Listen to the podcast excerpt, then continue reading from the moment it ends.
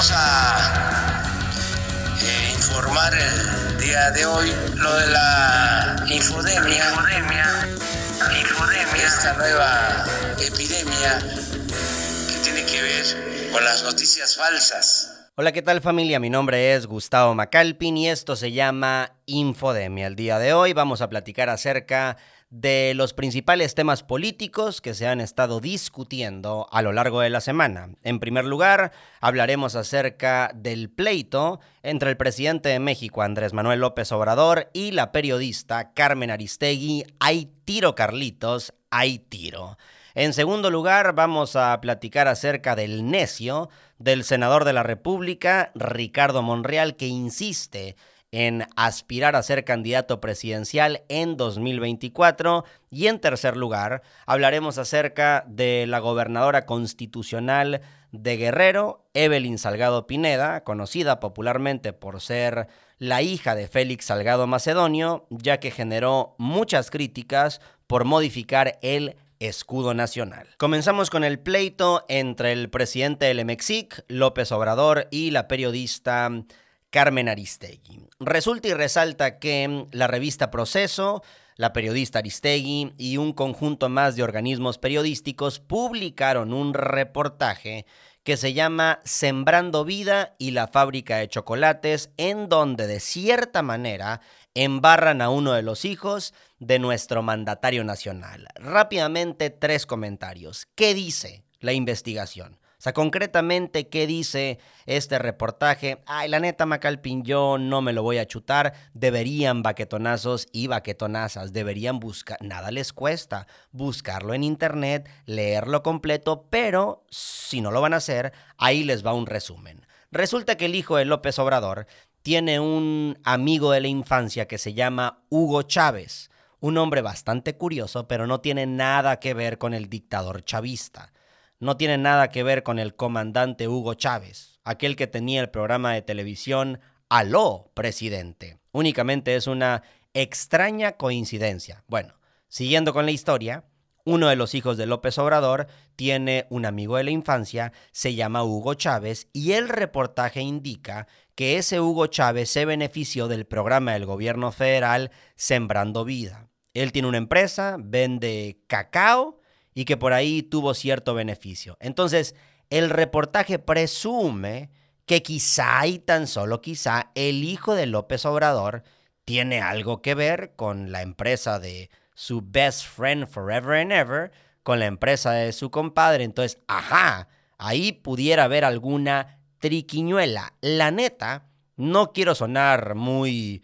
Es un honor estar con Obrador. No quiero sonar muy chairo, pero pues la investigación no es algo en donde tú veas un gran escándalo de corrupción. Sí, se presume que tal vez hay un conflicto de interés, pero un escándalo de corrupción mayúsculo, sinceramente yo no lo veo. Y por esa razón se me hace tan, pero tan, pero tan extraño que el presidente de México, Andrés Manuel López Obrador, haya reaccionado de esa manera.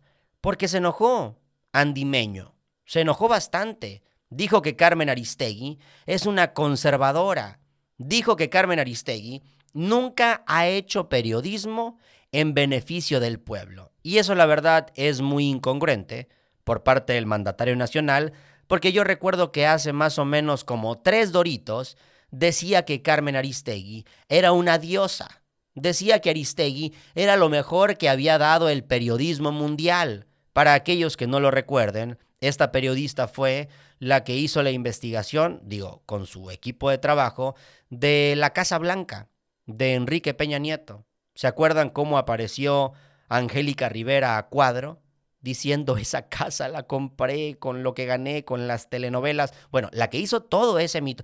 Carmen Aristegui se quedó sin chamba por criticar a los gobiernos prianistas y ahora resulta que porque hace un mini reportaje en donde se menciona al hijo de López. Ah, no. No, automáticamente ya Carmen es una conservadora, tecnócrata, neoliberal, puerca, cochina. Mar... Yo creo que si López Obrador hubiera reaccionado de forma más tranquila, si el presidente hubiera presentado... Imagínense que, que el presidente hubiera dicho Ustedes saben que yo reconozco el trabajo de una periodista de la talla de la señora Carmen Aristegui, sin embargo, creo que este reportaje tiene algunas fallas, lo revisé y algunos datos son incorrectos, con mucho gusto se los voy a enviar. Yo creo que si López Obrador hubiera sido así de elegante, la investigación hubiera pasado desapercibida. Si seguimos hablando de ese tema es por culpa del presidente, porque él solito se enojó. Y luego estuvo peor porque Carmen Aristegui sí se comportó de forma elegante. En lugar de ella también responder muy fiera, dijo en su programa de radio, sereno moreno, ella muy ecuánime, ella con mucho sentido común, el menos común de los sentidos, Aristegui le dijo al presidente, Sereno Moreno, primero lee el reportaje. Así, cachetadón con guante blanco, como, ni lo has leído, compa, primero lee la investigación y luego te invito un cafecito o un tequilita, aunque creo que el presidente no toma, por eso es tan aburrido, primero lee el reportaje y luego con mucho gusto lo discutimos. Si tú crees que hay un dato que es incorrecto, ah, pues lo revisamos, pero tranquilízate, no te alteres. Tranquilo, Bobby, tranquilo, tranquilízate. Le decía Andrés Manuel López Obrador a Ricardo Anaya, conocido popularmente como Ricky Riquín Canallín. Y luego en la mañanera, López Obrador dijo, Carmen Aristegui nunca ha estado a favor de nuestro movimiento. ¿Y qué respondió la periodista? Pues sí. Pues sí, pues no, pues nunca he estado a favor de tu movimiento, pero tampoco en contra. Porque soy periodista, maldita sea. Mi trabajo es ser imparcial. No estoy a favor de tu movimiento, ni tampoco estoy en contra, como tampoco estoy ni a favor ni en contra de ningún movimiento, de ningún partido, de ningún personaje político. Y luego de ver todo este pleito, que ya me tiene hasta el Copetonsky, toda esta investigación de Sembrando Vida y la fábrica de chocolates, yo lo único que pude pensar es en la miserable película esta dirigida por Tim Burton y porque hay, la original es de 1971. Estimado Nachito, ¿tú viste la película original de... Sí? Pues ¿cuántos años tienes, Nacho? Tienes como 77 años. Uno que es Pandemial, uno que nació ayer, pues no le tocó la original, pero sí vi la de 2005 dirigida por Tim Burton, protagonizada por Johnny Depp, deberíamos de proponer que se haga un remake. Se hizo la original del 71, luego la de 2005, me gusta para que 2022, una nueva versión que se llame AMLO y la fábrica de chocolates. Por supuesto, López Obrador interpretaría a Willy Wonka, Carmen Aristegui sería la niña castrosa que siempre está mascando chicle y que es como sumamente competitiva, que siempre quiere tener la razón y ganar. Y podemos invitar al exgobernador de Nuevo León, Jaime Rodríguez Calderón, conocido popularmente como el Bronco, a que interprete a un Umpalumpa. No lo digo yo, allá en territorio regiomontano echan mucha carrilla de que el Bronco es idéntico a los Zumpalumpas. Pero seguramente este pleito entre López Obrador y Carmen Aristegui seguirá dando mucho de qué hablar. En segundo lugar, quiero que platiquemos acerca del senador de la República, el enfadoso número uno, Ricardo Monreal, que a lo largo de las últimas semanas ha estado dale y dale y dale. Ni quien lo pele.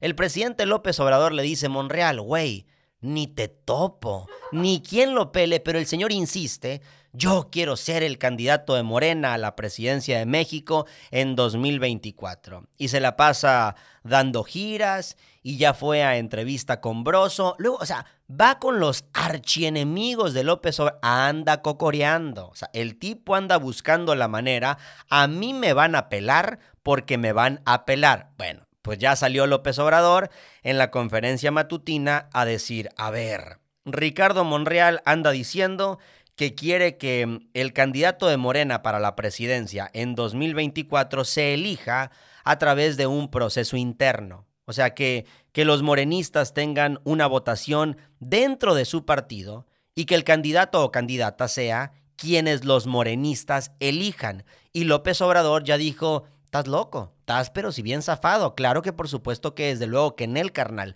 no se hace. El candidato se va a decidir por encuesta. Así que ya Monreal, deja de dar lata, deja de estar fregando, vamos a hacer una encuesta Y la persona que aparezca mejor posicionada, esa persona será el candidato o candidata morenista en 2024, que ya todos sabemos, ¿para qué nos hacemos? A todos nos pega, a unos más o a otros menos, a todos nos tiene, ya pues ya, ya todos sabemos que el tema de que sea por encuesta es lo mismo que decir que va a ser por dedazo. Andrés Manuel López Obrador lo que está diciendo es, no te hagas bolas, Monreal citando a Carlos Salinas de Gortari, yo voy a decidir quién va a ser el candidato en 2024 y de antemano te aviso, ¿eh? definitivamente no vas a ser tú, va a ser o la jefa de gobierno de la Ciudad de México, Claudia Sheinbaum, o el actual canciller de nuestro país, Marcelo Ebrard. O sea, va a ser Lord Molécula, si es necesario, excepto tú, tú eres el último en la lista de todas las listas habidas y por haber. Ahora, Después de este regaño, la pregunta es, ¿qué va a hacer Ricardo Monreal? Porque claramente tiene dos opciones. La primera es bajarle tres rayitas. ¿Sabes qué? Ya me regañó el presidente por andar yo muy fierilla, por andar yo de, muy guapo diciendo yo quiero y quiero cambiar las cosas en Morena. Una opción es efectivamente bajarle, la otra opción es que le importe un cacahuate y el seguir haciendo campaña, el seguir dando lata, el seguir de fiera, claramente va a ser lo segundo. No le va a bajar absolutamente nada porque Monreal lo hace a propósito. Es más, él estaba buscando que López Obrador lo regañara. Él estaba buscando este tipo de ruido. A mí se me hace muy obvio que el líder de la Junta de Coordinación Política en el Senado está tratando de negociar y ya consiguió mostrar algo de fuerza. Tan es así que el presidente ya está intentando regañarlo para ver si se calma. Yo dudo que lo haga. Por ahí Monreal se aventó el otro día una declaración. Dijo, si no voy por Morena, iré por Morena. Si no voy por Morena, iré por Morena. A mí se me hace que eso es una amenaza está diciendo, si López Obrador no me da a mí la candidatura, entonces yo voy a tratar de robarle el partido. Así o más fiera. Y luego le preguntan, no, para nada. Confrontarme yo con el presidente. Ay, no. ¿Qué cosas dicen? Sería suicidio político. Declara una cosa, pero con los hechos pues, demuestra algo completamente distinto. Y hablando de los hechos, lo que sigue haciendo Ricardo Monreal es campaña. Ya habíamos platicado, platicamos primero de Claudia Chainbaum, que fue a comer tacos de canasta en el centro histórico de la capital de nuestro país. Y luego, tres doritos después, vimos al mismísimo Monreal cantando rolas de José Alfredo en el Tenampa, en Garibaldi. Llegó borracho el bor pidiendo cinco. Bueno, tres doritos después vemos a Ricardo Monreal en un tianguis muy famoso de la capital del país que se llama La Lagunilla, en donde no únicamente, pero principalmente venden antigüedades y según él, ahí caminando en el tianguis, diciendo cita textual, ¿eh? no lo estoy inventando, cita textual de Monreal, es que a mí me encanta venir a chacharear. O sea, ahora resulta que todos los políticos en nuestro país se quieren dar baños de pueblo. No, yo, yo siempre desayuno tacos de canasta. Uy, no, yo, José Alfredo, no, hombre, es, es mi cantante favorito desde que tengo cuatro años de edad. En el sobre ruedas, no, pues yo aquí en el tianguis me compro todo y aquí compro los re... Ay, por favor, o sea, todos sabemos que son millones. En el caso de Monreal, ya fue gobernador, ya fue jefe delegacional, ha sido legislador, si no me equivoco, alrededor de 7.777. Ah, pero él te quiere vender esta idea de que es un tipo humilde que le encanta chacharear. Eso, Monreal, que te lo crea tu abuela. Y en tercer lugar, quiero que platiquemos acerca de la gobernadora constitucional de Guerrero, Evelyn Salgado Pineda, conocida popularmente como La Torita, y conocida popularmente por ser la hija del innombrable, impresentable Félix Salgado Macedonio, conocido popularmente como el Toro. Bueno, su hija, que ya es gobernadora, se convirtió en tendencia a través de las benditas y en ocasiones malditas redes sociales porque modificó el escudo nacional. Evelyn Salgado Pineda apareció en una transmisión y atrás de ella se veía la bandera de México, pero la serpiente estaba de una forma distinta, la serpiente emulaba una letra S. Y la gente dijo, ay, no puede ser, no puede ser. Es una S de Salgado. De hecho, si se fijan bien, la serpiente es una S y el águila está en forma de M. Todo mundo habló en los medios acerca de la serpiente siendo una letra S. Pocos se fijaron que el águila es una M. O sea, claramente es SM de Salgado Macedonio, que son las iniciales, por supuesto, de su padre. Algunas personas comenzaron a preguntar, oye, ¿eso se vale? O sea, eso no es ilegal, porque yo recuerdo cuando estaba chabacanito, independientemente de que no todos somos abogados, cuando estábamos chabacanitos, a todos nos explicaron que no podíamos modificar el escudo porque podíamos recibir algún tipo de sanción. Y sí, efectivamente es ilegal. La Secretaría de Gobernación tiene una gama de opciones para elegir el castigo. Hay, por ejemplo, algo muy radical que son como 72 horas de arresto. Claro que eso no va a pasar, ¿no? Pero, pero una multa, y, sería lo correcto, aunque la multen por 100 pesos, ay, Chacalpin, pues, ¿y eso qué? Pues le va a valer pagarlo, sí, pero por lo menos que quede de precedente que no puedes hacer ese tipo de cosas. Pero ¿saben qué? Más allá de si eso no es legal, a mí lo que se me hace más relevante es que es sumamente corriente. ¿Ya viste, Nacho, la película de Amarte duele? Es como Jimena Sariñana, cuando estaba chabacanita, que sale en la película que dice, Nacos, mamá. Es que, ay, perdón por la palabra, pero esto que están haciendo allá los Salgado en Guerrero, vamos a poner una escultura que se vea la S para que vean que tenemos... E-". Es la cosa más corriente, la cosa más corriente del mundo mundial, independientemente si está fuera o dentro del marco legal. Le preguntaron, por supuesto, a la gobernadora constitucional de Guerrero qué opinaba sobre este tema y dijo, pues dijo una sarta de pretextos. Primero dijo, a ver, yo fui a un evento. O sea, el evento de esa transmisión no era mío. Yo nada más fui y me senté porque me convocaron. Yo no sabía qué estaba a mis espaldas.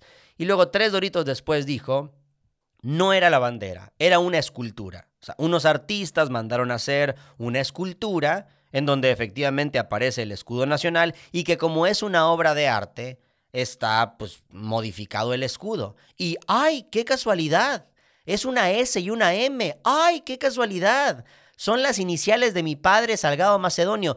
No sé qué me molesta más, que modifiquen el escudo, que hagan algo tan, pero tan, pero tan, pero tan corriente, o que le quieran ver la cara de idiota a los ciudadanos de Guerrero. O sea, si ya hiciste algo tan mínimo, reconócelo.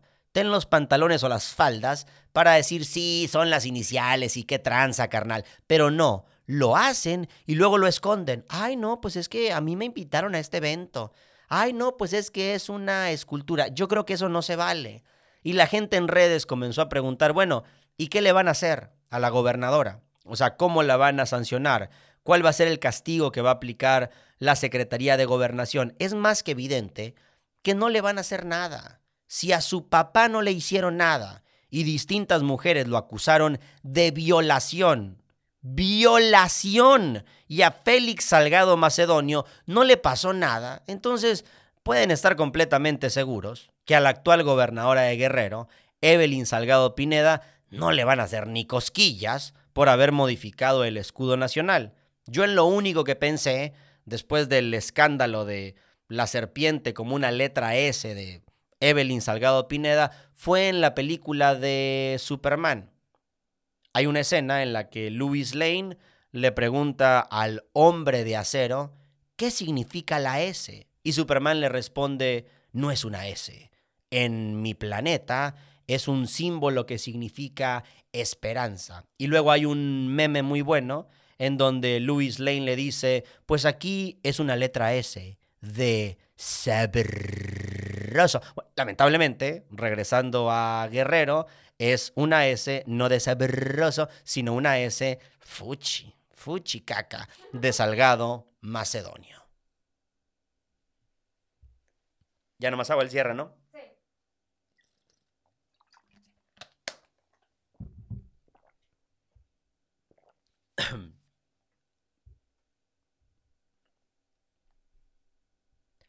Pues ahí tiene usted los tres temas políticos más discutidos de la semana, el pleito entre el presidente de México, Andrés Manuel López Obrador, y la periodista Carmen Aristegui, y el posible proyecto de hacer un remake de la película Charlie y la fábrica de chocolates, Ricardo Monreal, que según él es un tipo muy sencillito, dándose baños de pueblo, porque a él le encanta ir al tianguis de la lagunilla a chacharear. Y por supuesto la gobernadora de Guerrero, hija de Félix Salgado Macedonio, la Torita, que modificó el escudo nacional porque ellos se sienten lo máximo si la serpiente emula una letra S. Mi nombre es Gustavo Macalpin y esto fue Infodemia.